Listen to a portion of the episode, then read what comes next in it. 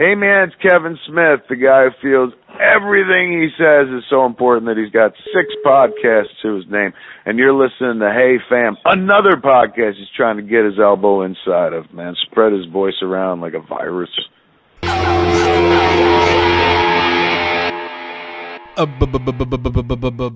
Hey Fam. Bonus episode. Bonus. Damn, I forgot to say that.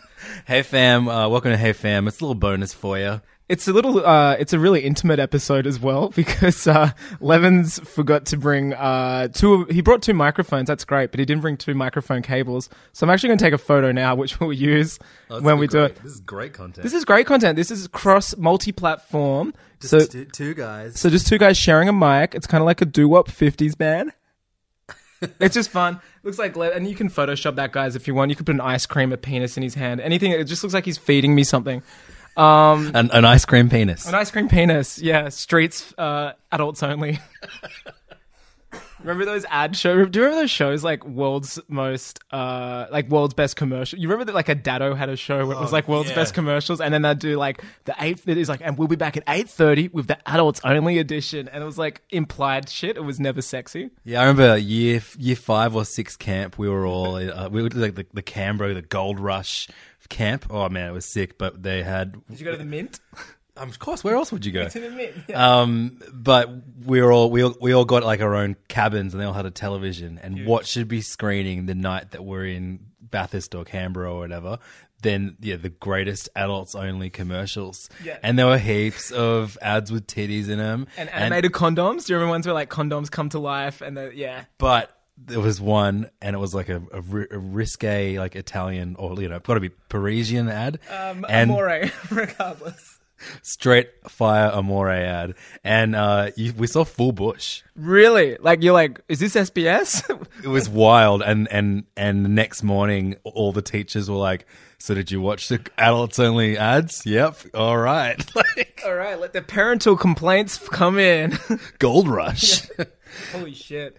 Um, but yeah, so that's all. That's, we just thought we would tell you about um, some cool adults only commercials on, on this bonus episode. J K, the real reason uh, there's a bonus is because I had the pleasure of talking on the phone to Kevin Smith today. I don't want to use the term podfather or godfather, but he's like, he, when you think podcast now, like Kevin Smith is definitely up there with Ira Glass and uh, Ahmed, who killed, probably killed someone from Serial. You know, like he is synonymous now with podcasting. Yeah, I, I, he almost kind of reinvented himself. Not that he even needed to, but, you know, he's he's the guy that we've grown up watching his movies, from Clerks to Mallrats to Chasing Amy to Dogma to Jay and Silent Bob Strike Back. Jersey Girl. Shout outs to Go- Jersey Girl and Cop Out. um, as you all know, uh, Angus has each of those movies tattooed on one of the shoulders. Yeah, I've got Bruce Willis on one with Tracy Morgan and whoever was in Jersey Girl on... No, it was Ben Affleck. And it was Bennifer, the original Bennifer. Bennifer. Oh, yeah, it was. Yeah. Ben, Benlow was... Yeah, I don't what know was what that they name? called that. I think... Yeah, I'm down with Benlow. Mad. Affleck pose or something. uh, Afflo. Yeah, Afflo's good. Uh, but... Yes, I mean, so he's he obviously has made stacks of great movies that we that we definitely grew up watching in high school, but recently has completely reinvented himself as, the, as a guy that has a million podcasts, a network of podcasts, and spin-offs of all of his podcasts. He currently, the most recent one he he launched is a one all about Frasier, where they're doing directors' commentaries for just different, well, sorry, just commentaries for different Frasier episodes. It's a great idea. I mean, this. I mean, I don't know. Without well, I, I wouldn't say that the FrasierCon is a very good idea, but sure. It, well, I know our um, rival um, from the Blank Slate movie podcast, Alexi Tulopoulos, is a big Frasier guy, and uh, I, I think he's feeling like Kevin maybe stole one of his ideas. But hey, you know, he put it out, man. Like he did it first, bro. Don't sleep. Uh, one of our favorite podcasts that Kevin Smith does is called Fat Man on Batman, so I got to talk to him about that. Um, if you want to see this episode written up on, on, on the internet, I don't know if you like to read along as you listen or something, uh, it's uh, you can find half of it on Junkie. When Ari yells, Lloyd, turn the page. You know, like with those old learning how to read uh, books things. I, I used to have the Roger Rabbit one, and boy, that was fun to listen to on my Sony Walkman red plastic kitty edition and read along with.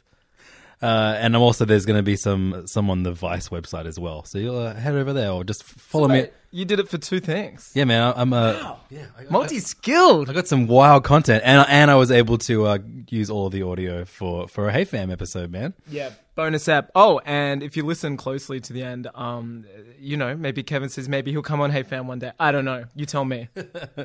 uh, but the audio isn't very good. Um, it's it's it's you know it's, you, you can hear what he's saying, but I recorded it using a twelve ninety-nine dollar app that allows you to record phone calls. You got wow. any you got any cool spy apps like that? Yeah, I just don't want anybody to know I use them because I'm recording every single phone conversation. But uh, no, except I, your own, except my own. Yeah, e- Edward Snowden showed me the way, and um, Citizen Four. Uh, I don't know. Have you seen that? Have you seen Citizen Four? That's going right over my head, bro. Yeah, it was that doco, the one best doco this year. Um, it's about Edward Snowden, like hiding in China and uh, just letting everybody know that the American government was spying on us. Monumental. Uh, J G L, Joseph Gordon-Levitt's now starring in a film playing Edward Snowden, Oliver Stone. Uh, I sound like a Blake Slate boy. I better stop. I better stop talking like that now. Yeah, man. Is Spider-Man even in it? Yeah, no Spidey, no me. Uh, but. I, I, I was a bit disappointed by this interview because I he didn't I couldn't audibly hear him sparking up joints, and also he didn't cry at any point, which well, are two. You, don't, you didn't see him. That's what I want to say. Maybe there was tears. Maybe he's such a good restrained crier now that tears were streaming down his cheeks slowly, like the uh, Native American man in Wayne's World Two at the end when he has to clean up after Wayne's stock. Maybe an audible tear was just coming down. This is a nostalgia reference episode, man. I'm like, I actually Angus is tearing up. I feel like no, I feel like I'm making references that would be in one of Kevin Smith's original movies, just all nineties references, Walkmans, Roger Rabbit, and Wayne's World. Damn, the Smith effect. So the reason Kevin Smith is in Australia right now, he just did a um, uh, Kevin and, and what is it, Jay and Silent Bob Get Old? Yeah, yeah, something like that. But uh, he's also in town in Sydney for the Graphic Festival, which is happening at Opera House um, over the next month. You can, if you just Google Sydney Opera House Graphic Festival, there's all kinds of stuff. They're doing like a Mad Max night. There's a Lego thing with uh, Animal Logic, right? Like the guys who did the special effects. Yep, and uh, yep. Uh, the uh, comic book artist Nicola Scott, who is really great, she's doing a, a, a talk as well. There's all kinds of great stuff there. Um, Will there be a Rock and Ballers panel? That's one thing they haven't announced. I know there's like uh, some... Uh, T B A is going on, but I'm not sure if... But, well, it's all about comic books, and I don't think The Rock has a Ballers comic book lined up yet. I would like to see an edgy retelling, perhaps, of The Rock's character uh, prequel comic series. I see that has a lot of legs, maybe. I don't know, maybe he's part of Marvel's all-new Marvel universe. Maybe they can uh, slide The Rock into that reboot. Uh, Kevin un- and I, fortunately, don't talk about the new prequel to Ballers comic book coming out soon on Marvel, but we do talk about all kinds of other comic book stuff, the comic books that he grew up on, uh, comic book movies that he would like to see at some point. Uh, we talk about the movie he's working on at the moment, which is Mallrats two. Oh, I'm so excited for that. That is like my favorite Kevin Smith. That is like, I'm, I think I've said it before, I'm a sucker for um, second album syndromes. And that is like, that is like, the epitome of second album syndrome for a film. Like Clerks, this unexpected hit, brilliant. Now, like, dude's given all this money, tries to tell a small... I don't know, it's brilliant. It's kind of a weird black sheep, I guess, but it's over. T- it's super popular now, isn't it? Like, it's huge. It made Jason Lee who he is. Yeah, well, I'm I'm, I'm going to go out here and, I don't know, on, on the off chance that Kevin has, like, an intern that looks up in the podcast, like, Kevin Smith, and like, oh, shit, someone that isn't Kevin Smith did a podcast about Kevin Smith this week. Um, I'm sorry, Kevin, but I think Clerks two is a piece of shit. Whoa. So, uh, I'm, uh, but I have high hopes for Mallrats two. I don't know. I, I, I'm willing to just let Clerks two slide.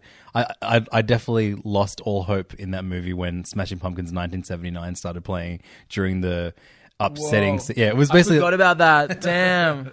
There were numerous other reasons too, but uh, I, I don't know. Should I, have been in black and white. I, I find Kevin Smith is such an incredibly likable present. Like, there are so many weird things about him that make me go like, oh, I shouldn't have time for this guy anymore, but I just find him such an incredibly likable person. I guess it's getting to know him as a as a podcaster, which is a weird thing to say, but I, I he, he was as likable to talk to as he is to listen to, and uh, you will definitely notice that. Yeah. Um, but before we get to that, Angus, my man, what what have we been consuming lately? It's Hey Fam. We got we got we got to tell these guys because yesterday, if you haven't heard it yet, we, we put out an episode, episode fourteen of Hey Fam, featured uh, Siobhan Reddy from Media Molecule, who did Little Big Planet and uh, the Tearaway Games. It was our first real games community guest. Yeah, first big guest, the first BAFTA winning guest as well. First guest to ever be on Times, what, one hundred, uh, Forbes most one hundred, like, uh, important women or something, rich women. I don't know. I don't really do my research, but I know the word, like, one hundred women and stuff. No, she was great. It was our first, um, first episode outside of the Hey Familia studios, which was, you know, that was fun. Um, it was great. It was pretty cool to sit down with someone who is a uh, an expert in their field uh, and sh- talk shop and not just ask the same series of uh, questions that the press circuit have been asking her that day. Yeah, I, we actually made a joke about um, someone asking her, oh, what's it like to be a female in the games industry? And she was like, every single interview that I did today asked me that. So, you know, we're cutting edge, man. We know. Yeah, we cut through the bullshit and get straight to the ballers references. We ask the real hard-hitting questions. We actually did get to talk about The Rock. So if you haven't heard it yet, if your podcast app, for whatever reason, it's only downloaded this one and not the one before it. Go back. Go back, man. You have to go back yeah. and listen to it. Uh, but before we get to Kevin Smith, it's coming around the corner. I swear to God, you don't have to wait much longer. Uh, Angus, is there anything cool that you've consumed lately that we should talk about? Well, look, I have consumed some some, some good stuff this week. I mean, uh, we've never really done music, but uh, your boy and my boy, f- boys, Future and Drake, just put out a mixtape, which has been doing the rounds, uh, been taking care of all pop culture websites, um, writing for this week. So I've been into that recently. It's a goof. I think it's a pretty goofy album. It's a it's a goof and a spoof. Yeah, it's a goof and a spoof. It's it's a lot of fun. Uh, you kind of know that summer's coming because these guys just put out a whack mixtape. It's fun. It, but the way I say it is basically a Future release with Drake features. Well, yeah, I mean, uh, I feel like as a big Future fan, uh, you can definitely... I, I enjoy all of his parts on, on the mixtape. And I feel like it was made in like half a week. Yeah, you and, totally get that. And Future makes a lot of his mixtapes in half a week. So he sounds great. Whereas I feel like Drake is a much more labored kind of guy. So all of his bits sound kind of weak. And I, I found myself going like, Drake, get off these songs. Yeah, it's Drake doing tough Drake, which I don't like as much as Drake doing sensitive two a.m. I should should I should I not call my ex-girlfriend Drake? But he also does some sensitive stuff too. Towards the end, he has that freestyle track. The last track's basically a Drake track. It's produced by his like his producer forty. It's so weird. Like it shouldn't really be on that album because it's just Drake just freestyling and talking about the six and how shit Meek Mill is and stuff, stuff like that. You know, just Drake things. Yeah, hashtag just Drake, but. It just sounds like it's watered down Drake for me. I like, I'm all that pure concentrate Drake where it's just, yeah, I know, I know he's ripped now. I know he's in the gym and I know he's getting buff, but it's just kind of Drake doing kind of, like you said, it's Drake with four days of work behind him as opposed to six months in a studio Drake. Like, yeah, but I'm still into it. It's super fun. Um, what was funny, it, it, I mean, this is what? This is Future's third mixtape this year. And I think it's, yeah, possibly even more. Oh, third mixtape and, and, and when an album as well. Yeah, third mixtape and album and Drake's second release this year, both mixtapes. Like the the line is getting very thin and blurred between mixtape and album, what constitutes, you know? I mean, right. People were saying like this is going to be the next Watch the Throne, but that is like an album album. Like that's an expensive sounding album. Like I would, can- I would much ris- much rather listen to like a hundred lackluster Future and Drake collaborations than listen to one more second of Watch the Throne. Oh man, I I, I love Watch the Throne. It's such an indulgent like we're not going to talk about anything that you can relate to because you need twenty zeros in your bank account to get half of these references. Like it's it's the Illuminati album. I hate it so much. Oh man, I had I, I love it. It's so fun. Like talking about Goofy, that's like a Jerry Bruckheimer version of the Future Drake album, which is like a um, it, it, yeah, Watch the Throne is like Bruckheimer slash Michael Bay in the studio together, and I don't know what's a what's a great Canadian slash uh, struggle reference I can use. Uh, who are the guys that um that, like Dave Foley? Dave Foley, yeah, yeah, yeah, from the Kids in the Hall, yeah, yeah, and some dude from Atlanta. Um, who can we get? Who's some Atlanta bro for the Future um, reference? One of the guys from Ad- Adult Swim. The guy who did Frisky Dingo and um yeah. and Archer. There you go. Adam Adam, Adam Reed. Adam Reed. Adam Reed. It's like them doing a Watch the Throne. Man, I'm into that. I'd love to see a Dave Foley Adam Reed joint. Um, Future and Mike Will are doing a mixtape release before the year is over too. So Drake, Future's just going to keep coming. He's a busy boy, isn't he? Ever but, since that Ciara breaker. uh... I, we, we don't really talk about music very no, often. I thought this would be a good one to drop because it's a kind of segue for this other weird thing I consumed. Uh, I, I mentioned Watch the Throne, but I, I am a Kanye West fan. Um, was never one at the start of his career, but I have this personal thing where I get insanely interested in somebody when they're hug- just constantly in the spotlight. And I'm like, I don't get why I'm going to research and learn everything about that person to try and arrive at why that person's famous. I've done it at a few instances. Um, in, I haven't. Done, I did it for Channing. I've done it for a few people, and Kanye is one of those. Anyway, now's not the time or place. Big fan, and but I, he recently, you know, he hasn't released any music recently. He's been.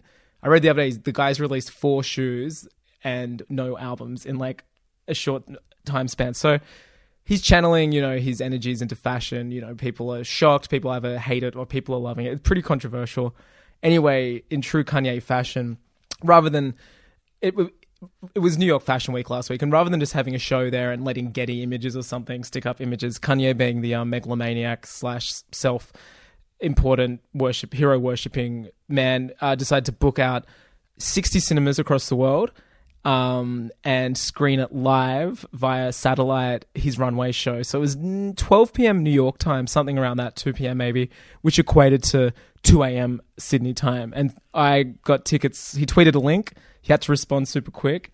How much? How much for tickets? Zero DeLoreans. Oh, yeah, but uh, a couple, a, a couple hours. Let's be honest, it cost a couple hours. And myself and um, tech guru Steve went along, mm-hmm. uh, who's responsible for helping us put things in chargers and all the hard tech stuff. Yeah, he's just um, whenever we have a, a, a you know a pretty easy to solve problem, he's the guy to he's the guy to call. And he's never hassled. But yeah, it was whack. We're sitting in the cinema.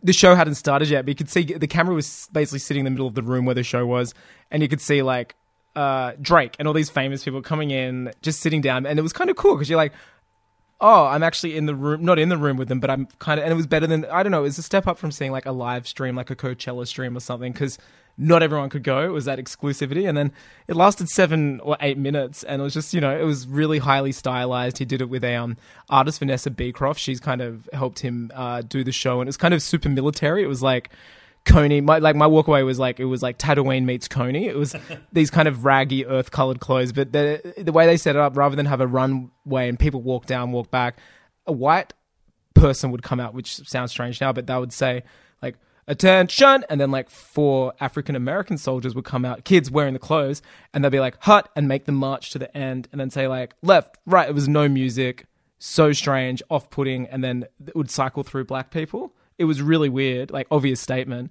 And this weird drone sound was playing. It was it was kind of creepy and unsettling. But then he dropped a new track, which was kind of like some weird Chicago housey shit with uh, Ty Dolla Sign and stuff. I don't know. It was super weird, but it was like, we're all delirious. It's two a.m. We're all fans. It was kind of strange. It was like seeing a Star Wars trailer before the internet was around, where you had to go to a movie and you'd watch it in a room of other people. Did you make any cool new friends? Uh, I made a lot of enemies because I was actually wearing my Yeezys. Uh, I actually was lucky enough to get a pair of... Uh, you didn't just get a pair, you won a pair. I won a pair, um, one of maybe twenty pairs that were available to the public in Sydney. And I don't wear them that often. Like I wear them to, you know, I wear them to bar mitzvahs if I'm invited. I'll wear them to like weddings. I'll wear them to events, events. But I wore, I was like, well, this is where I got to wear it. It's like get dressing up as Darth Vader to, or a stormtrooper to go watch Star Wars at midnight, you know? But isn't it also kind of like wearing a band t-shirt to go see the band play? Isn't that a faux pas? Uh, I can see where you're coming from, yes. I mean, I think if I wear a Yeezy shirt, yes, it's very basic. Anyone can get I'm, that. I'm sure you also are wearing a Yeezy shirt though, right? Oh, were you wearing a Drake shirt? No, no, no. I was, I, I was very basic. I was, my, my, I, I was a very basic setting, but I wore these things, and these guys. There was a lot of thirsty-looking uh, young fuck boys just going like, "I hate that guy," and I, I started to get. I must admit, I, I started fearing for my life. I was like, "Why am I wearing these? I'm going to get rolled by ten, eighteen-year-old kids who have um, who are health goths." And yeah, I don't know. It was kind of an uneasy time, but we got there in the end. Uh, we watched an eight-minute movie of black models getting yelled at by white models, and we heard a new Kanye song. So it was a weird... This is definitely the most weirdest thing I've consumed in the last... Since he dropped season one, and I went to the cinema to watch that as well, but that was at the much more respectable nine a.m. time. Yeah, um, I while while Angus watched that, I was asleep. Yeah, well, everybody was. um, but, and you know what? I was almost not going to go. I was always like, man... The last one we, was uploaded on the internet half an hour later, and I felt like a real big dummy. This one's still not up. Like, it was kind of, keep it exclusive. So I'm kind of like, yeah, thanks, Tech uh, Guru Steve, for talking me in. He was like, I was like, we really don't have to go. Like, it's pretty early. He's like, no, man, it'll be fun. And I'm like, yeah, it was fun. Thanks, Dave. Thanks, Stevie. T G S. New segment. Called Thanks, Stevie? Yeah, Thanks, Steve. Every time Steve's helped us out. I know he helped you out with some Mitch and stuff recently. He did. Yeah. He's a big help. He's a big help all the time. Yeah. Um... What have you, hey, how you been going with Mario? Mario Maker came out, a little gaming update. We've been playing two games that have been consuming our lives exponentially. Uh, they both start with M. One of them is called, oh no, kind of. Mario, Super Mario Maker. And they're and, almost the same age too as well, I realized. Like yeah, Metal yeah. Gear, yeah, Mario and Metal Gear have been going pretty much. They in, both started on the, on the N E S. Yeah, they both had their humble beginnings in eight bits. But yeah, Ma- Metal Gear Solid five and Mario Maker have been destroying our lives and our families. And uh, we'll, we'll we'll get into it a lot over the, over the next coming weeks, and we'll actually, hopefully, we'll put up some levels on our Facebook page of uh, Mario levels that we've made that you can play. I uh, want to say that your level, I, I haven't really had time because I've been so consumed by Metal Gear Solid. Um, at the moment, I haven't thrown myself. I've done some throwaway levels, but you have made, and this isn't just me, just uh, being friendly on the podcast for uh, for the fans' sake. But no, your your level was really good. Like I was like, congrats on making a good level. Like it had a start, like.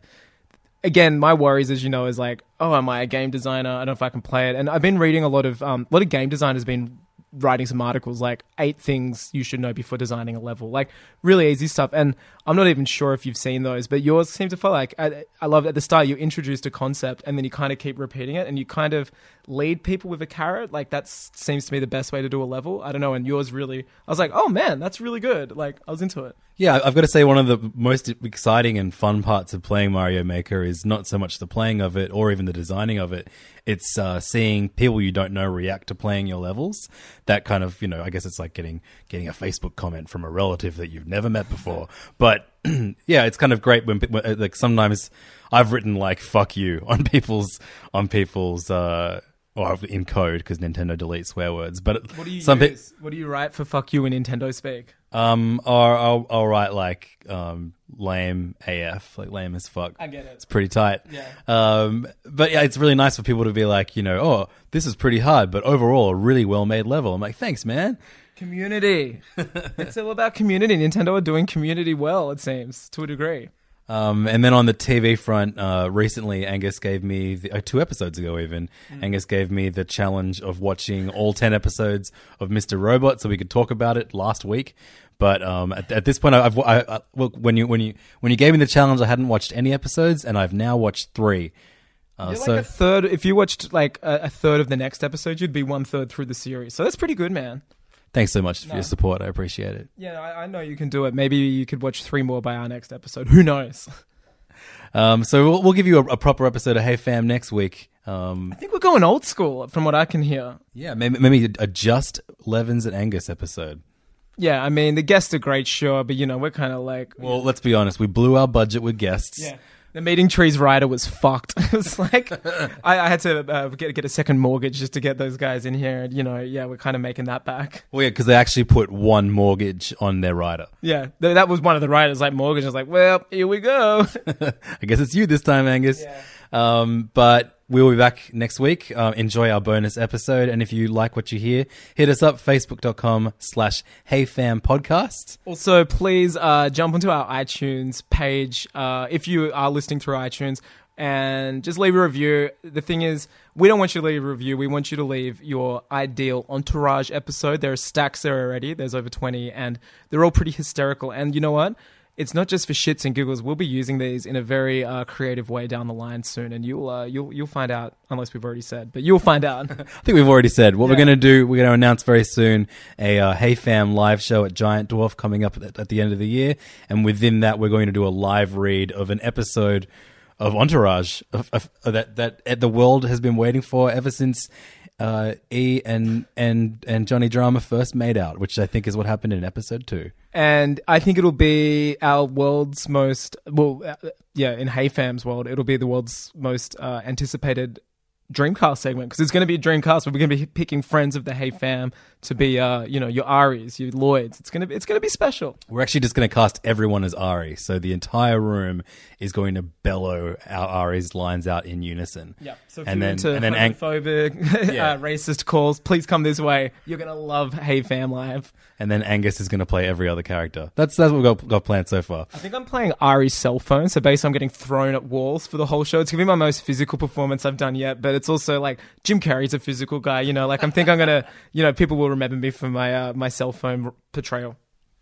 Cool. So enjoy this interview with Kevin Smith. And again, if you want to go see him, he's playing this Monday at the Graphic Festival at the Opera House. There are still tickets you can go see. Jason Mewes is talking with him as well. It should be fun. He's talking all about comic books.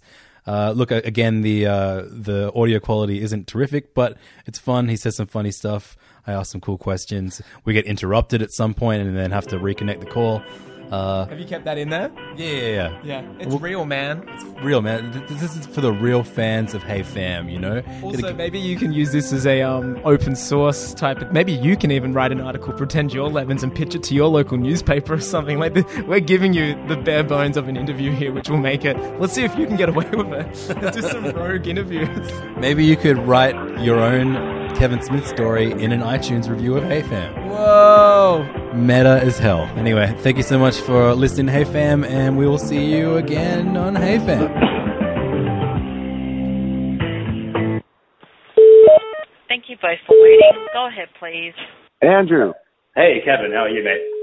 Good, man. Thank you for accommodating. Yesterday oh. we were kind of talked out and stuff. So. Oh, dude, I, I was I was actually... Uh, I got given that time uh, at the last minute, and uh, I was actually in the car with the crying uh, one and a half year old. So it was kind of oh like, oh my lord, it, yeah, it yeah. all worked out. Yeah, it worked out great. Where are you right now? Uh, right now we're in Melbourne. Oh, okay, cool. That's good. And uh, we're head, we head to the airport, and at two o'clock we fly to Adelaide. We got a show there. Then we're down until Saturday, and we do Perth, and then we go back to Sydney uh, and do the Opera House Monday, and that's when we leave. Cool. It's a fun, fun, tight schedule. It is. It's been, yeah, kind of jam-packed. Yesterday was nice. So nice. That, I mean, we got, we're staying at this hotel in Melbourne, easily the nicest hotel I've ever stayed in my life.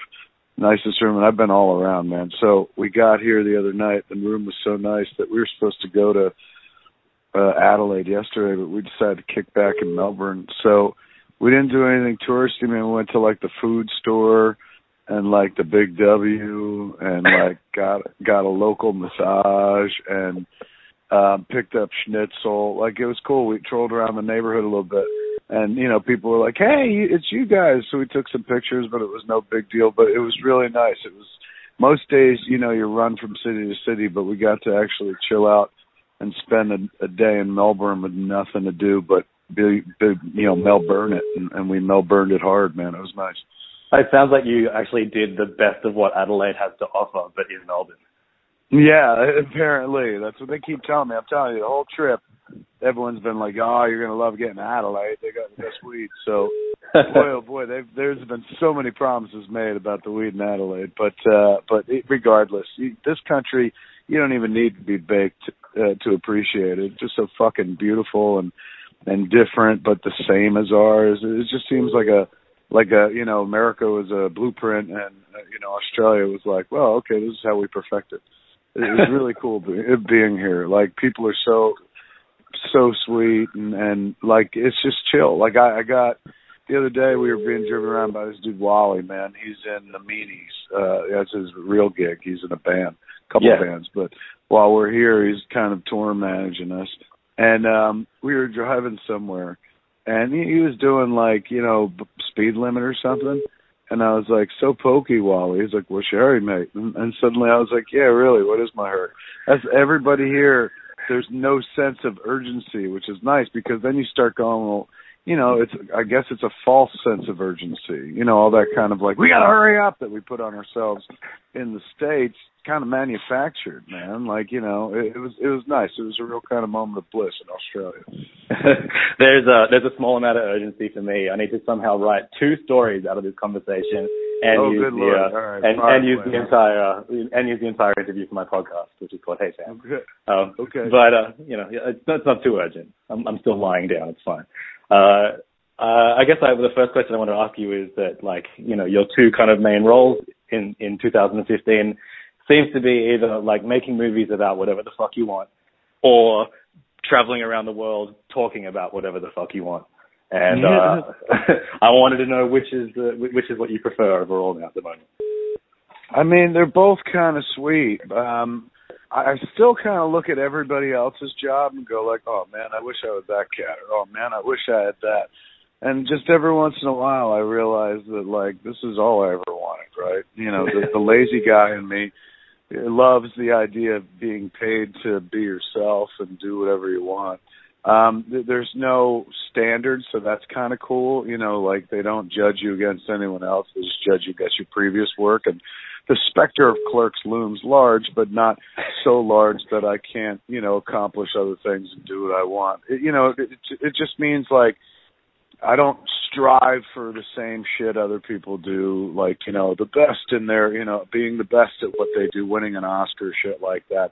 I'm I'm not like the the master of anything, you know, except baiting. I'm just, I like jack of all trading it. And so, I, you know, I like, I like both, but honestly, they're codependent. Like, I, as much as I love the movies, I can't go out and just talk about being me unless you have a igniter, a sexy conversation starter. Like, you know, I'm not so foolish as to think I'm the interesting person. The job is interesting. So the job gives you lots to talk about and stuff like that. So it's kind of like I have to do the movies in order to go out and just talk about being me. They're kind of uh, one and the same at this point.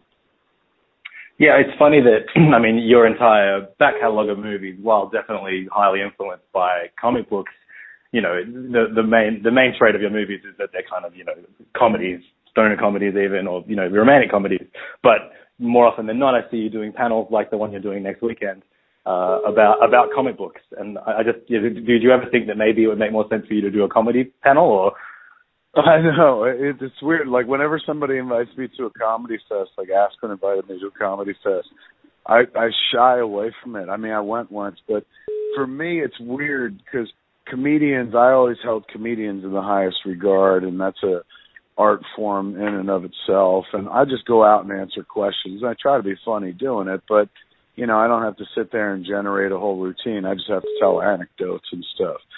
So, uh, you know, when they say, hey, come talk about comics, it feels more comfortable, even though technically I'm not a comic book person. I love comic books, and I've gotten a chance to write comic books, but I can't draw them for shit. And it's not like I, I know any, you know, uh, history to the degree of a lot of pe- other people might or something.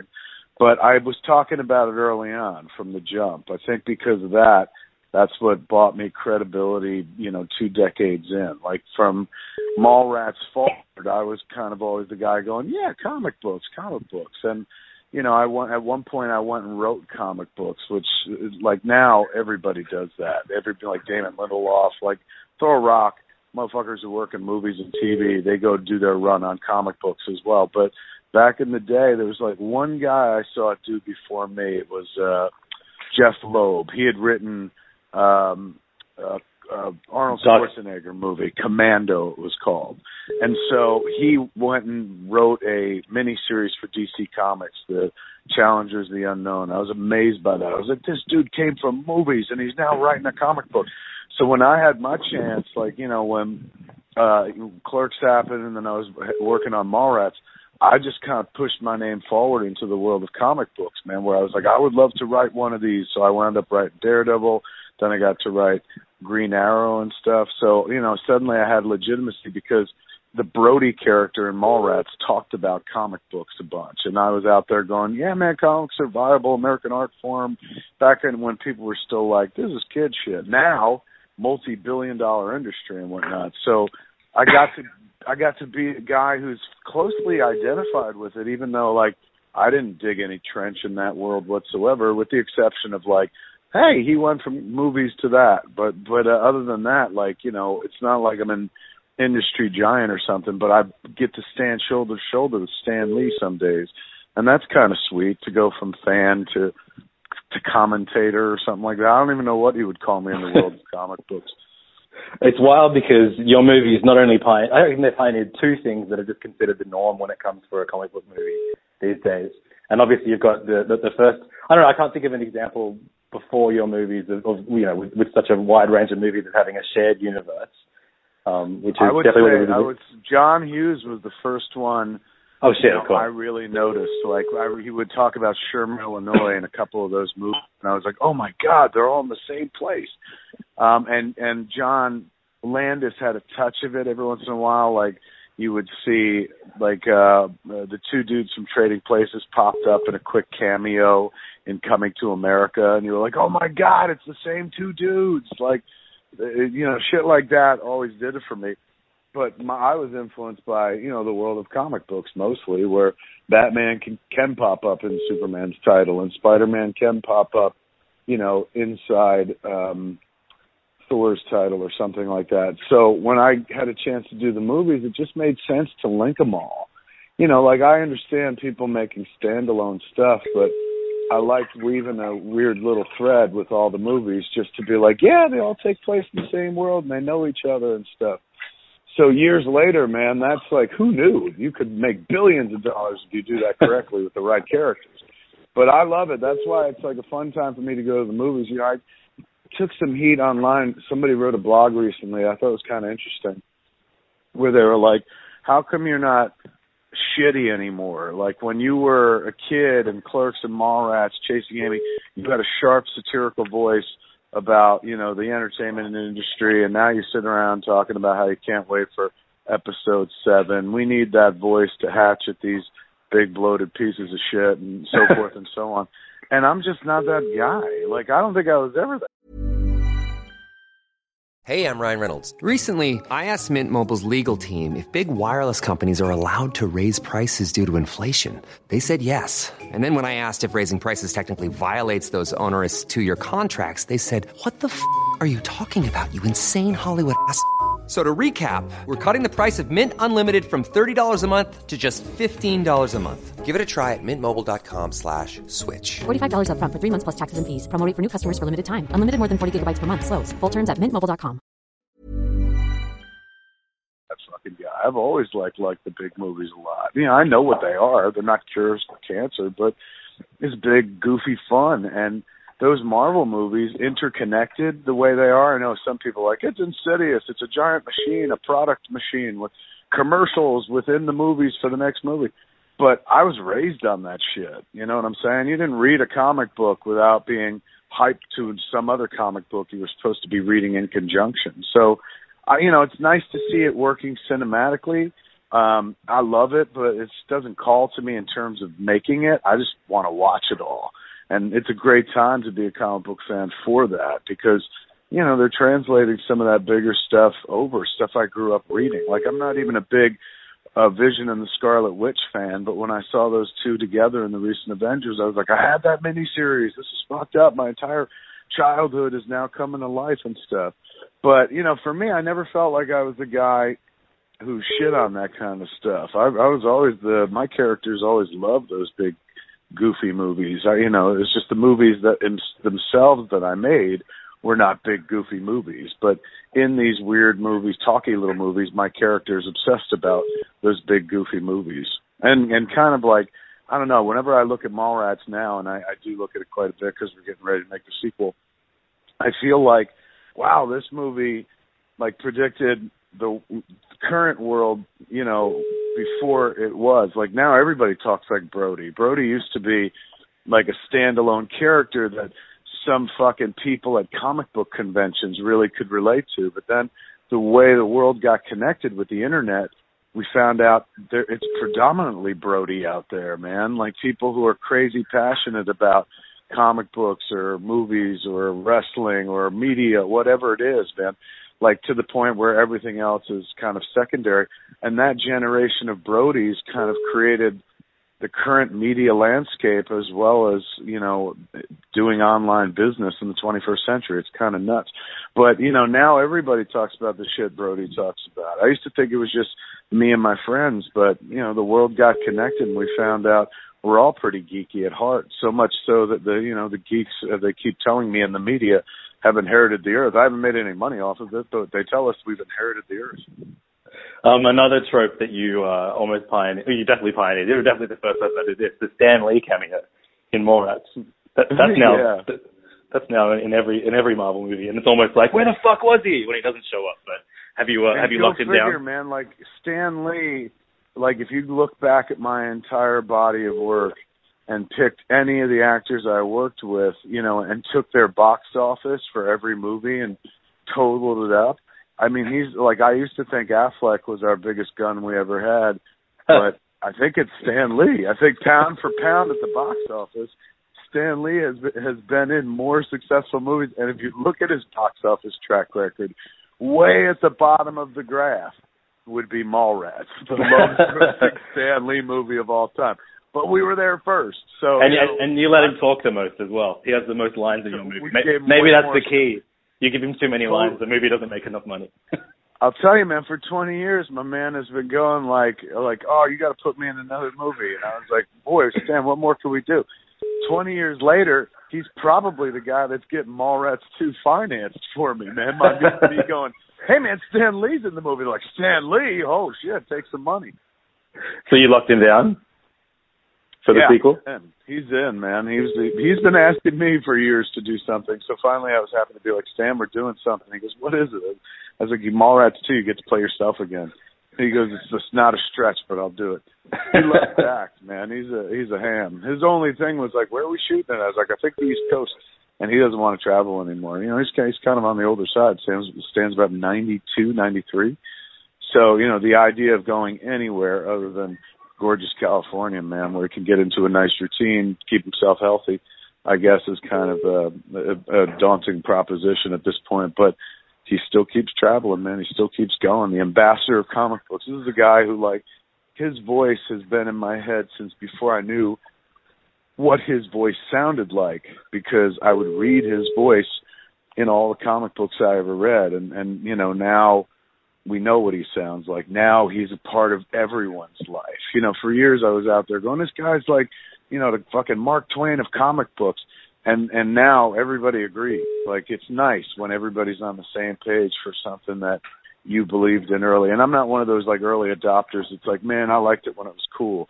No, I want everyone to fucking embrace Stan Lee. Like, think about it. You don't get many mythology makers or creators, you know, who produce that many beloved characters that have produced that much beloved media, not just all the books I've read, but all... Hello?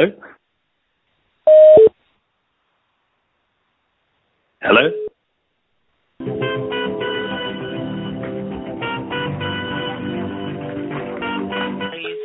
Hey, man. Hello? Sorry. I don't hey. know what happened. Man, I, I think the, whoever was listening said I've heard I've heard Kevin Smith talk about Stan Lee too many fucking times. Yeah, on the phone. I was like, right on. Um, I figure landline might be a little better. Oh, cool. I mean, who knows why? Um, I'm going to go with what I said. Uh, yeah, so uh, I, we, I guess, yeah, you like you like, you like Stan Lee. Everyone likes Stan Lee, and we can end that, end, end that part of the conversation there. Um, I was wondering, with uh, given how, I don't know, I, I kind of, I guess I, I grew up with your movies, and I, I watch all of them, but uh, recently I, I suddenly hear you two, three times a week because of what a podcast uh, pope you've become. uh, but I, I wonder if, uh, you know, given the, the fact that pod, podcasting is a relatively new medium, if it had it existed back in the day, in like the early nineties, do you think, do you see yourself heading towards that without first making movies? Or no, absolutely. If I if podcasts had existed back then, I would have saw Richard Linklater's Slacker and then went home and recorded a thousand podcasts about it. But I never would have thought to make a movie. So, yeah, if uh, this is the medium that I gravitate toward the most. Like, number one, I got a body made for radio. But number two, like, you know, words, that's my first language. Like, speaking in pictures, I was never adept at. You know, Martin Scorsese, Quentin Tarantino, Richard Linklater, these are cats that are born to tell you a story in pictures. Uh, for me, I, I that's just that what was available to me at the time. Um, making a film. Richard Linklater did it. I said, let me see if I could do it. But if I'd had podcasting, if I had the ability to kind of like, you know, say what I wanted to say, I just would have said, oh, I love this movie. You got to go see this movie. And that would have been more than enough. Yeah. Because you have, uh, you have, how many podcasts do you have now? It's insane how many. You have like a uh, Frasier I mean, podcast now. Yeah, that's that's that that one is kind of my fave of the moment, just by virtue of the fact that like I go out there a lot and try to tell people to record their own podcasts. I'm like, before somebody figures out how to, you know, charge you to do this or regulate this medium so that only certain people could do it. I said, go out and do it, man. It's it's fun as heck. But I used to give the example of, like, you can do a podcast about anything. You can do a not not even a podcast about all the Teenage Mutant Ninja Turtles, just Leonardo. um, you know, and people, you'll get to one hundred episodes for somebody before you have to say, like, you know, Donatello is a bitch. There, I said it. But now I can point to the Frasier podcast, Talk Salad and Scrambled Eggs. It is a podcast where we sit around and do unasked-for commentary tracks for Frasier, and me and Matt Rottmeyer are trying to get through every episode. So far, we're almost done with season one. But, like, that, you know, that's a show that would never get made in any other medium. You know, nobody on T V is like, let's watch dudes watch old T V shows. But on, you know, in a podcast medium, oh, it's perfect, because we barely talk about Frasier. It's more kind of about the creative process and being funny and stuff. And then Frasier just grounds the thing. But uh, and it gives people a way to play along at home, too, because they can watch the episodes with commentary track. And now we start seeing people go like, you know, I like to watch the episodes, then wa- listen to the commentary track while watching the episode. And, and that's already putting more thought into it than we put into recording the podcast in the first place. So you appreciate that kind of appreciation from the audience, man. I, you know, so with the Frasier podcast, I think that brings me up to, what is it, six a week? I mean, there's Smodcast, then Hollywood Babylon, Jay and Silent Bob Get Old, Fat Man on Batman, Edumacation, and uh, Talk Salad and Scrambled Eggs. Yeah, six a week, man, if I can manage it. But, like, being here on the road, there were, like, none this week. I think we had a holdover from last week that we put up, but now this week it'll be all Get Old episodes because that's all we've been doing since we've been in Australia. Uh, the Fat Man on Batman one is probably, I mean, just being also a comic book fan is obviously going to be my favorite one. Uh, and oh, I love so that. I love. I love that it started out as, with such, you know, high Batman intentions, but then that you can just hear yourself just loving talking about this shit with, with friends that also love talking about this shit every month, and just letting it just be this, you know, fantastic. I mean, you call it what, like a geek news update now, but yeah, it's it, like the it, utility belt we wind up calling it mostly. I mean, that's the nice thing about that medium is it can gravitate to be whatever it winds up being. Like, you know, if it was a T V show and suddenly, you know, in the middle of a successful run, you were like, hey, we're not going to do what we're known for anymore. We're just going to do this because it's more fun for me. Like that, you know, you'd probably get canceled. But here, it, it totally works. Here, they're like, yeah, look, if you get guests again, you want to sit down and talk about Batman and cry, that's fantastic. But until then, let's just talk about everything. And, you know, it all falls under the fucking heading. Every once in a while you get some cats going like, the show's called Fat Man on Batman, but you fucking talk about Daredevil an awful lot. But it's like, it's all connected, brother. You know, Batman and fucking Daredevil would like each other if they existed. Calm down. So, you know, you get to weave it all together. But I love that podcast as well because, you know, we talk a bit, we have geek news on Hollywood Babylon, but like, doing the Fat Man on Batman as the utility belt now just enables me and, and Mark Bernard to just sit there and talk about everything, like in a way that it matters, almost in the way that Brody used to talk about that shit. You know, that's that podcast is probably me at my absolute Brodyist because we're talking about shit where the players involved don't give a fuck about us except to get our money when the movie's done.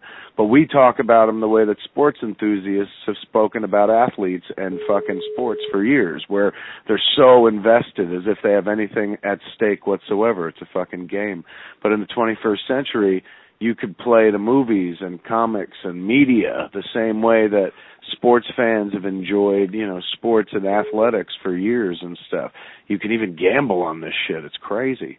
So, you know, it's nice to have, you know, your passions validated on on a mainstream level, or at least a level where, you know, it's not just you and a couple people. They used to be able to dismiss you as like, oh, there's just a bunch of you in your parents' basements or whatever. No, not at all. A lot of us run companies now and shit like that and can still give a fuck about the adventures of characters that don't exist. Uh, please tell me that when you return to Mallrats two, Brody's going to have a podcast empire. Of course, of course. Is that, is that genuinely going to happen? Yeah, that's in the script already, absolutely. um, he's also self-published. Uh, you know, he, he's like, Brody was the guy who consumed a lot of the media, and I would have to assume in the age of, you know, um, the web version two, where version one was like, here's a bunch of shit to do. Brody wasn't even around for version one of the web. Version two of the web is, here's a skeleton, provide all the content. And Brody would be a content fucking generator. I mean, we got to remember, he did wind up hosting The Tonight Show for a brief time. So I I have to imagine he's got plenty of podcast material. And in Mallrats two, quite like myself, he is just basically a global, local celebrity. Um, a dude who everybody kind of knows, but not really what for anymore. And he's got a kid who's not really impressed by it all. And she's like, you know, Dad, you're not really a celebrity. You're more of kind of a, a local curiosity, like the one-armed barista and stuff like that. That's great. uh, my favorite episode is Fat Man on Batman. I mean, I love when you have creators and people that have been involved in Batman on just for a general interview, but I love when you have them back even more and they just recommend their favorite comics that featured Batman, their favorite Batman story.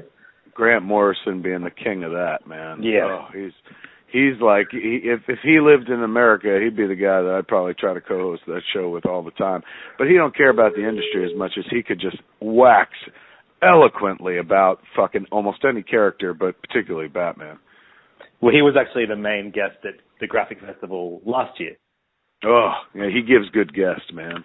I mean, come on. He he talked that little piece about Robin he did was insanely moving. Uh, he talked about, you know, how most people kind of dismiss the Batman-Robin relationship with the joke of like, oh, they're fucking each other or whatever. But he he had this insanely deep take on the relationship that brought a tear to my eye, man. You can hear my voice crack as I'm sitting there talking to him about it on the podcast. So, yeah, he's a deep thinker about this shit. Yeah, I'm sorry to put you on the spot, but I need to create, like, a list article. Go ahead. I'll, so I'll keep it tight.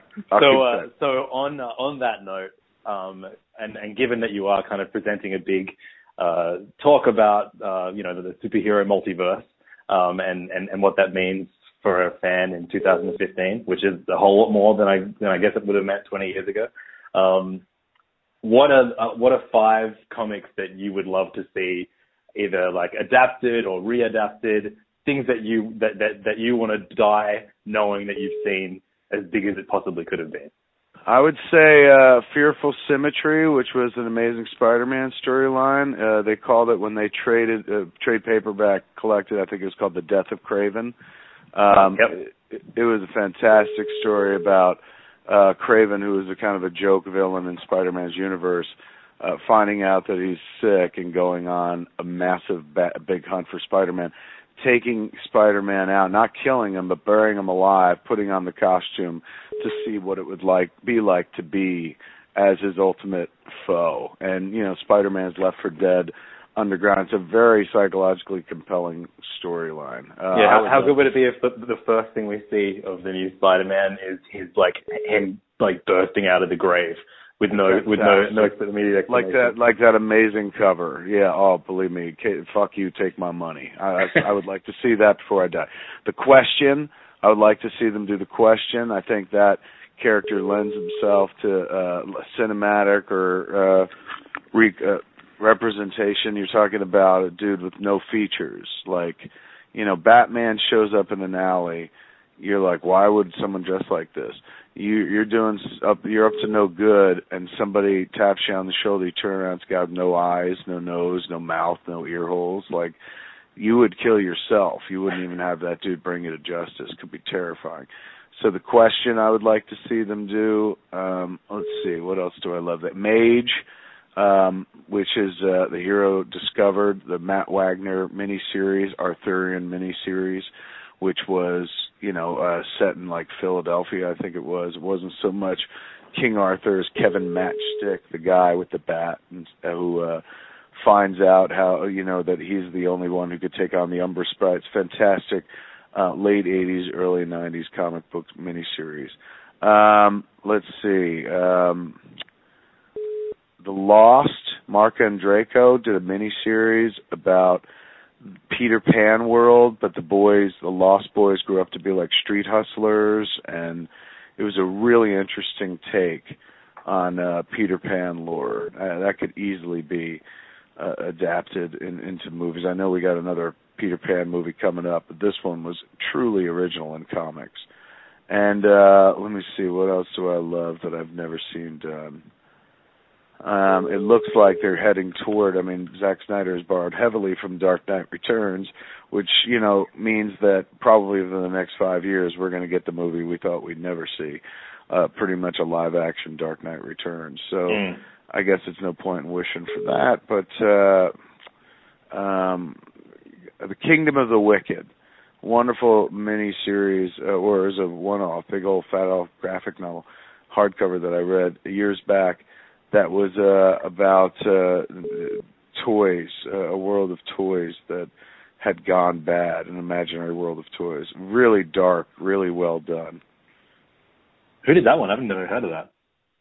Can't remember the artist or writer, man, but at I'll one look, point I tried to get it to turn it into a feature. I really thought it could stand uh, to make the leap, but nobody was into it. They're like, this is too dark. Do you think you'll ever do a, a comic book adaptation? That one I didn't want to do myself. I just wanted to try to shepherd it. But no, I the closest I get is this movie Yoga Hosers we just finished is very much a comic book movie. It's just the girls don't have their own, you know, backstory comic book. Like they're not they're new. But, you know, they wear costumes, they fight monsters. The whole third act is shot like a Batman sixty-six episode, right down to the Biff Bam Pows and Dutch tilts.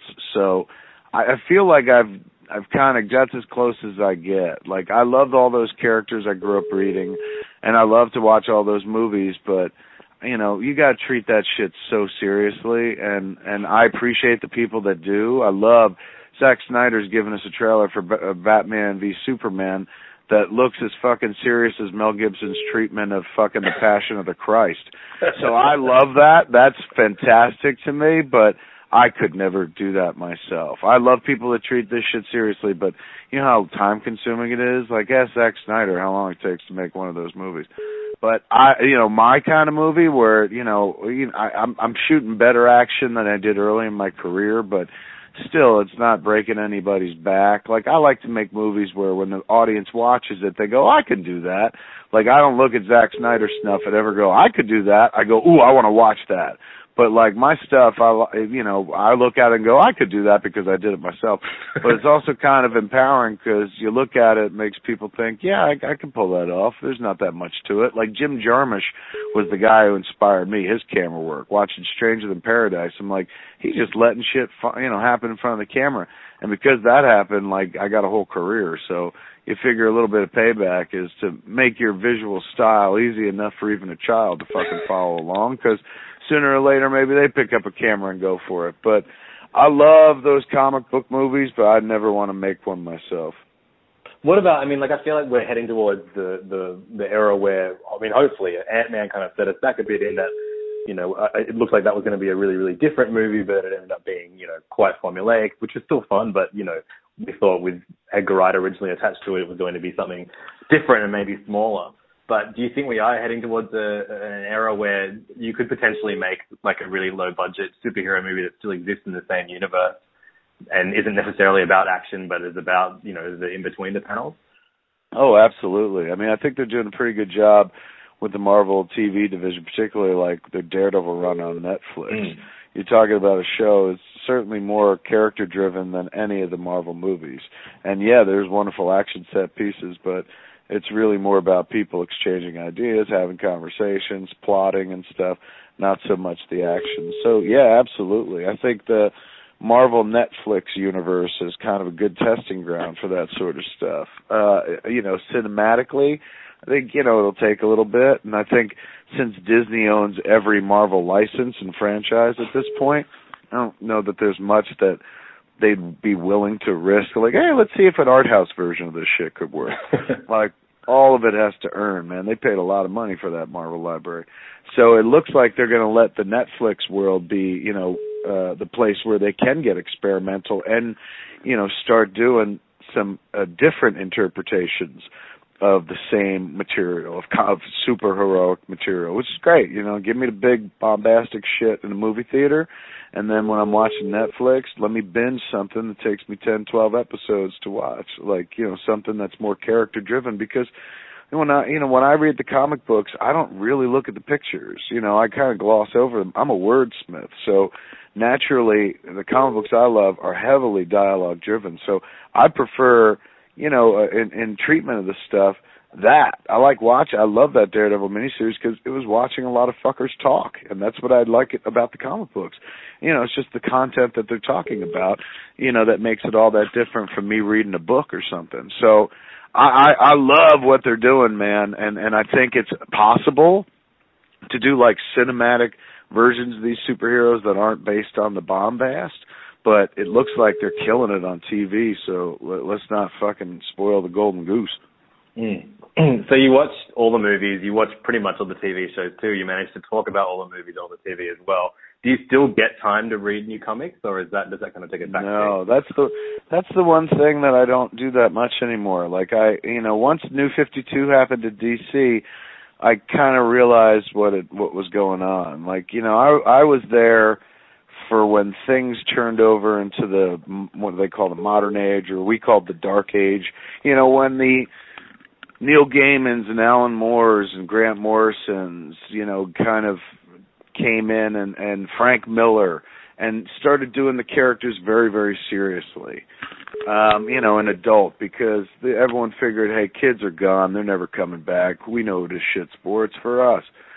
So I, I had a good twenty, twenty-five-year run uh, of some of the best comic books ever created from an era that was inform a bunch of artists who were informed by the greats, but then put their own modern interpretation on it. You know, they imitated until they could innovate. Their whole lives, they loved these stories, but then when they got the reins of these stories, they didn't just do the same stories, they innovated. Frank Miller didn't just do, you know, your standard Jim Aparo or Neil Adams Batman. He did his Batman, and his Batman's the one that, you know, right now is the one that's going to make a bunch of money at the box office. So I had a good twenty, twenty-five years uninterrupted of all the comics I love. And, yeah, they would do reboots and, and renumbers and foil covers, and they tried to get my money any which way to Sunday, but I was cool with it because I loved all this shit. But when they rebooted with New fifty-two over at D C, and this is not a critical, like, kind of fuck them and so anything, I just realized, oh, they I'm, they don't care about me anymore. It's time for a new age of comics. They're, you know, just like The Mar- the Golden Age gave well to gave way to the Silver Age, and then the Silver Age gave way to the Modern Age, eventually to the Dark Age. Like, now we gave way, we were giving way to the Digital Age, where it was different, where comic books were now no longer about me and my friends like these. They belong to the world because these characters now are worth money, like they're licenses to somebody. So now they're going to shape them to look more like the movies in the case of the Marvel Universe, or in the D C Universe, you know, we're going to start making subtle changes because the movie people think it looks better, like Superman's underwear goes away and suddenly he's wearing all blue and stuff like that. So, you know, once I realized, ah, they're going after the next generation because that's who they need, you know. I, I've taken it as far as I can with the comic books, but I'll always be there because this shit is, is woven into my D N A. And, you know, I'll hear things like, what, Frank Miller, Dark Knight three? Of course I'm going to buy that. And then there's some things where people are like, hey, man, you got to read Snyder's Batman right now. Of course I'll pick that up, anything Grant Morrison does. But the I got to get everything and read it all um, is gone because they're not marketing to me at this point. Like, they're kind of telling stories for the next generation. And like a good fan, you just stand down. You know, you could do two things. You could bitch about how, oh, they don't care about the real fan anymore or whatever, but what is a real fan? It's whoever's buying it. And right now, I'm not that guy. So, you know, I, I'm the guy that will support these characters in every way, the medium in every way. But, you know, they're not making the books for me anymore, which is fine. They're making the movies for me. And oddly enough, they're making the movies work for the kids as well. But right now, it sounds so weird to say, but, like, that's not my Batman. You know, that's that's not my Marvel Universe, where the Fantastic Four is not the Fantastic Four. And they're not the Fantastic Four because, well, there's corporate, you know, hiccup between two major companies that have nothing to do with comic books. So it's, you know, it's just not my time for, for comics. But I spent my time and enjoyed uninterrupted, unadulterated, probably one of the greatest uh, periods of comics, e- greatest epochs in comics history, in terms of uninterrupted uh, creativity. Fantastic, um, noteworthy, landmark books and stuff like that. But then if you really love something, you got to let it go. So I get to put it in my work, and I'll always get to talk about the stuff. But the more I hear myself talk about comic books, the more I realize, oh, that's a twenty-five-year-old comic book. That's a thirty-year-old comic book. You're not talking about anything current for these cats. Talk about the new Hawkeye book, or talk about what Captain Marvel's doing, or the Carol Corps. And you realize, like, wow, I mean, I support a lot of stuff. That's all great, but that's some other kid's, you know, generation. That's who I was twenty-five years ago. That's that's this is their time to shine, and that's their era of comics and stuff. So you'll read about people who worship at the altar of today's current writers and artists, you know, and some of these stories you're like, really, this story? But it means the world to them, just like the crap that I fucking love, that I gave up time and, and fucking Friday nights and pussy to get around and be around to read and stuff like that because it was my religion. You know, it just gets changed. That's the beautiful thing about this religion. Unlike most religions and faiths, you know, there's one dogma, one doctrine. It's unchanging for hundreds of years. Here we're more malleable in comics, man. It's just like, yeah, the story's roughly the same, you know, good versus bad and shit, and good's mostly got to win, but bad's got to win sometimes. Keep it interesting. But it don't have to stick to the same exact letter-perfect Bible story. You know, Batman's background could change a little bit. So maybe Alfred isn't just a gentleman's gentleman, but he used to work with fucking special forces. So he's a hard-ass, and he's got a Cockney accent, you know. That's the new Alfred and stuff. That ain't the Alfred I grew up with, but that's the Alfred we got now. Subtle changes like that, you know, a Batman that's far more wild, wired into the, the net because that's important and stuff. Things that I didn't necessarily grow up with, they're they're getting now in their characters, and every generation gets the Batman it deserves. So we had the Batman that was just, I'm pissed and angry, and my parents are dead, and Robin's dead too. And now the Batman is more, you know, a cool customer, you know, Bat God, James Bond as Batman. He's still got that darkness, my parents were killed thing, but, you know, Bruce Wayne is worth a lot more than the billionaire he's always been in comics. He's worth probably trillions at this point because of his secret identity. When is Batman going to get his own podcast, though? Oof, could you imagine? If he gets his own podcast, he's out of business, man. I mean, that's the idea. Like, the idea is this is a cat who needs to suffer in silence, and, and his version of the podcast is beating the shit out of a criminal. But uh, the moment he sits in front of a microphone, forget it. His problems are over. He realizes, you know, all of his problems are in his story. And, you know, the more he speaks, the better he's going to feel. But thank God he's not a talker. Thank God he talks with his fists. Um, on the Fantastic Four note, um, the saga of you interviewing Josh Trank in the lead up to the new Fantastic Four movie got, it was got so me, fun. Dude, it got me so excited. I had no idea what a big Josh Trank fan I was. And I, me I neither. And you're, and you're rooting for him in all three of those episodes. You're like, this motherfucker's got his head on straight and stuff. And then, uh, you know, it'll be a long time before we get that fourth episode, if ever. Uh, he, you know, I reached out to him a couple weeks uh, after, you know, it opened and stuff. I wasn't stupid enough to try to hit him up right after and be like, hey, we got to finish our miniseries. But uh, I hit him up, and I said, no pressure, dude, but the door's always open, of course. Like, everyone would love to hear the end of the story from you. And, and he wrote back, he said, wouldn't it be great if I just came on and we acted like nothing ever happened and I still had the Star Wars job? And I said, yeah, that's one way to do it. I said, that's how you want to play it. Totally cool. But right now, you know, I, there was some rum, legal, rum, legal rumblings after the movie came out. You know, people were, I read an article where they're like, he may, you know, his tweet may have cost the studio money. So it's probably not a wise thing for him to go out there and be talking right now. But one day I will get him back in the Fat Cave, and we will have the Devil's Candy discussion about what happened in that movie and stuff. You've got to, like, just keep your head on, like your like your finger on the pulse if there's ever going to be a potential, uh, you know, a creator versus studio rumble like that, and make sure you do a four-part interview with him every time. Every time, dude. I'm telling you, I think he reached out to me. A nice guy reached out to me, and I think I I realized why when the movie came out. I was like, oh, in me he sees a kindred spirit of a guy, a guy who's just about to take it up the ass royally. uh, across the boards on the internet. I think he was girding himself for that. So I think he came over to be like, how do you live uh, by being hated by everybody? And I was like, well, you know, it flips. It's the internet. Wait a minute, and the temperature will change. And I mean, because I mean, what what's your Fantastic Four story? What which which particular movie did you get out of the box? I think for him, it might have been working on Superman, or it right. might have also been the Red State thing, where I was, or when I picked fights with critics and stuff. I, I think he was just like, well, here's a guy who's been in trouble quite a bit, so to speak, and he still has a career. Like, he hasn't been drummed out of the business. Uh, you know, maybe I'm the the. Uh, the Patronus, if you will, for the bungled and the botched in this business. You know, the people who are like, I'm still here, even though I probably logically shouldn't be. Yeah. Well, I mean, I, I, I given your natural ability to just adapt to do whatever you want, I, I, I, I doubt you're going anywhere again, anywhere anytime soon. I saw I saw a blog recently where somebody referred to me as an unflushable turd. And at first... At first, I took insult to that, but I was like, yeah, but that's memorable at least. You can't, most people can't say that in life. Well, man, thanks so much for uh, talking to me for so long. Pleasure, really, man. Great it. talking to you. Great uh, questions, man. Thanks for talking oh, about Fat Man and Batman. No problem. That's one of my I, favorite things in the world.